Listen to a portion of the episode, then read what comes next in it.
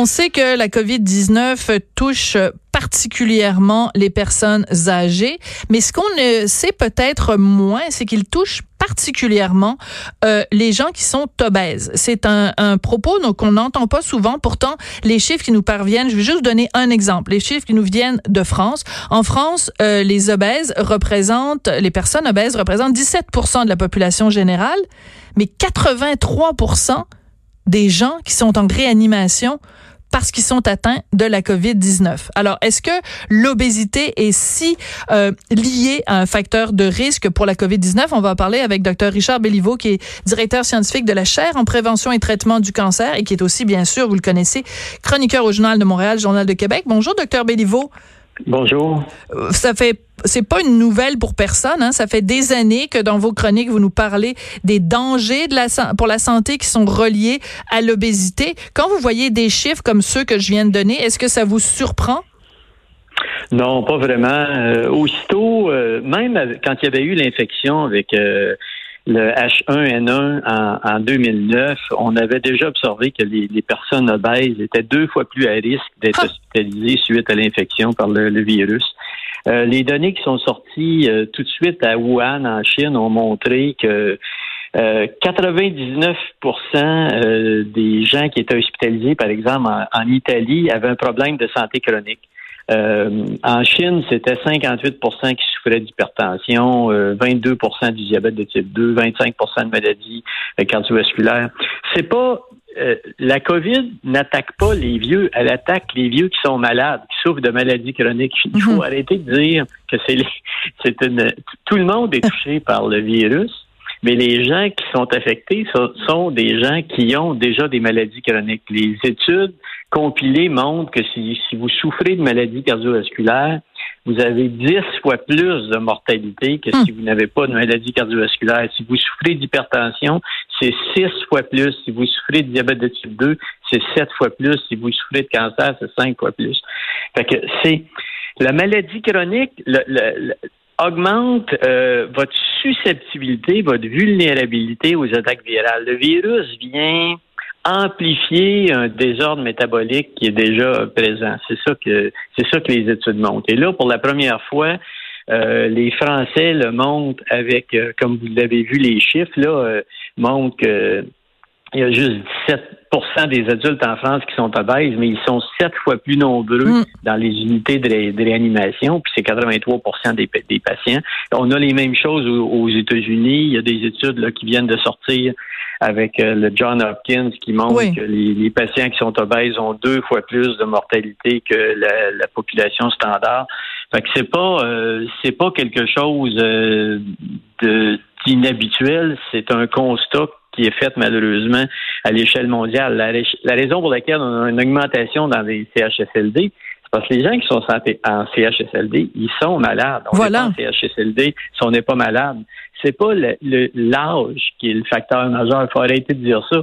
C'est le fait qu'on ait une maladie chronique et on va avoir ça, une explosion malheureusement terrible aux États-Unis parce que le pourcentage de ben jeunes adultes qui sont en surcharge de poids est très élevé et on assiste déjà à des augmentations chez des populations plus jeunes aux États-Unis qu'on a moins vu ailleurs parce que l'obésité est moins est moins forte. mais en, Italie, comme je l'ai dit, c'est 99% des patients qui étaient décédés qui avaient déjà un problème de maladie chronique. Fait qu'il faut je pense que c'est un constat malheureux qu'on doit faire, mais l'obésité augmente de façon spectaculaire l'inflammation chronique. Et la, COVID, les, euh, les problèmes respiratoires aigus, là, le, syndrome de détresse respiratoire aiguë, aigu, qui est associé à mortalité à la COVID, c'est une conséquence d'un déséquilibre inflammatoire majeur. On appelle ça la, la, tempête de cytokines. Là.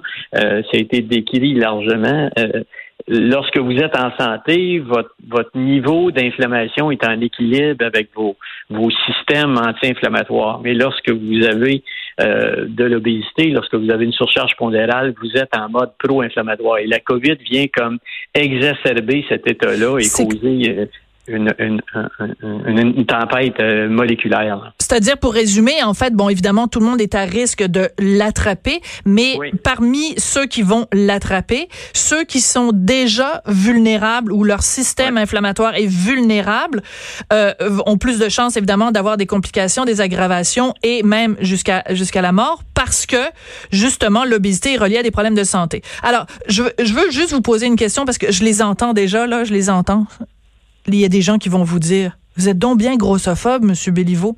Qu'est-ce que vous leur répondez? Non, mais je les entends, là. C'est sûr qu'on va entendre ça, là. C'est une réalité euh, scientifique. Là. Euh, ça, ça, sort partout sur la planète. Il y a des études en France qui montrent, par exemple, que l'obésité est le principal facteur de risque d'intubation associé à, mm. la COVID. Euh, on, on, a observé que les patients qui étaient intubés c'était les plus les deux tiers des patients qui étaient intubés, c'était des gens qui étaient en surpoids, qu'on est obligé de mettre en. Vous savez, les soins intensifs, là, c'est pas une c'est pas une promenade dans le parc. Là, c'est on parle d'intubation, puis on parle de ventilation comme si c'était euh, une visite chez le dentiste. C'est une intervention clinique extrêmement importante sous anesthésie générale. Vous êtes connecté avec des appareils. C'est pas un peu là. Euh, les, les patients avec une obésité sévère ont sept fois plus de risque d'être intubés et ventilés dans cette étude-là ceux qui avaient un poids normal. Fait que c'est pas c'est pas l'âge. L'âge dans cette étude-là n'était pas un facteur euh, d'aggravation qui amenait à l'intubation. Mais le surpoids l'était. Voilà. Euh, mais mais c'est important de le dire parce que docteur Béliveau, on n'entend pas ça là. Je veux dire, on, en parle aujourd'hui, vous et moi. Honnêtement là, les dernières semaines, on l'a pas beaucoup, on l'a quasiment, on l'a pas du tout entendu ça. Et c'est majeur, là. Surpoids, 63% euh, de la population canadienne est en surcharge de poids. C'est 17 millions de Canadiens qui sont en surcharge de poids. On est rendu à accepter la surcharge de poids comme une évidence puis un, hmm. fatum. Les gens qui sont vieux, qui sont minces puis qui n'ont pas de maladie chronique, ils vont ils vont bien passer à travers la majorité euh, des, des, des, problèmes de santé que ceux qui sont malades ou en surpoids vont, vont avoir c'est malheureusement un constat qui est fait. La, la, la, la vulnérabilité métabolique qu'on a lorsqu'on est en surcharge de poids, c'est s'exprime également pas juste avec une augmentation des maladies cardiaques, avec une augmentation du cancer, une augmentation du diabète de type 2, mais également avec une augmentation de notre susceptibilité, de notre vulnérabilité face aux attaques virales. Ouais.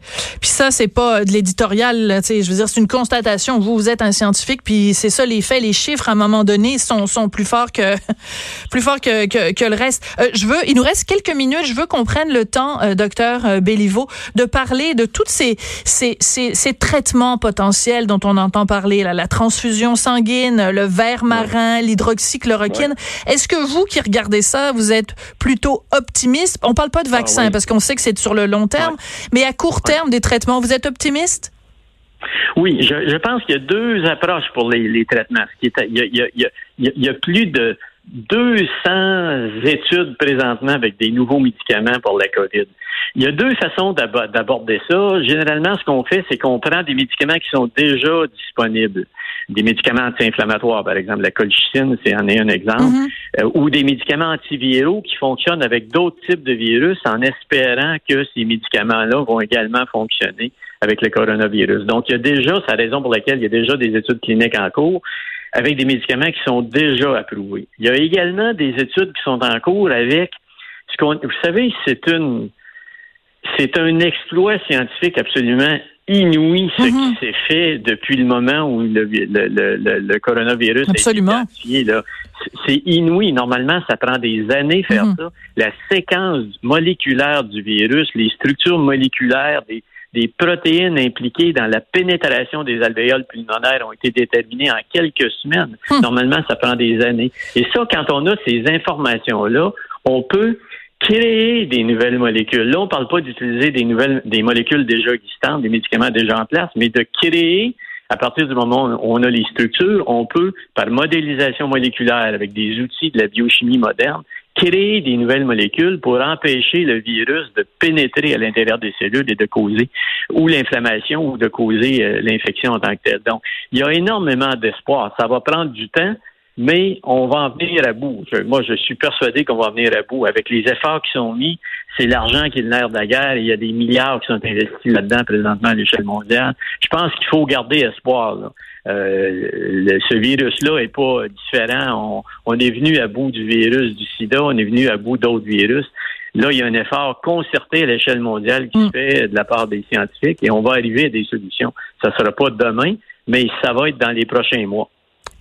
Ça fait du bien de vous entendre, docteur Béliveau. ben, moi, je pense qu'il faut, dans, dans cette déprime-là, se rappeler qu'on a des outils absolument extraordinaire. Et que la science, et ce dont vous nous avez parlé, cette solidarité scientifique de tous ces grands esprits à travers la planète qui se mettent ensemble pour une cause commune, un petit peu comme le, projet Manhattan à une autre à une autre époque, mais là vraiment un projet de solidarité scientifique pour trouver une solution. C'est en effet très réjouissant. Merci beaucoup, docteur Béliveau, directeur scientifique de la chaire en prévention et traitement du cancer et chroniqueur au Journal de Montréal. C'est comme ça que se termine l'émission. On est pas obligé d'être d'accord en mode pandémie. Je voudrais remercier à la recherche Hugo Veilleux, Frédéric Muckle et Maude Boutet et à la mise en onde Gabriel Meunier. Portez-vous bien.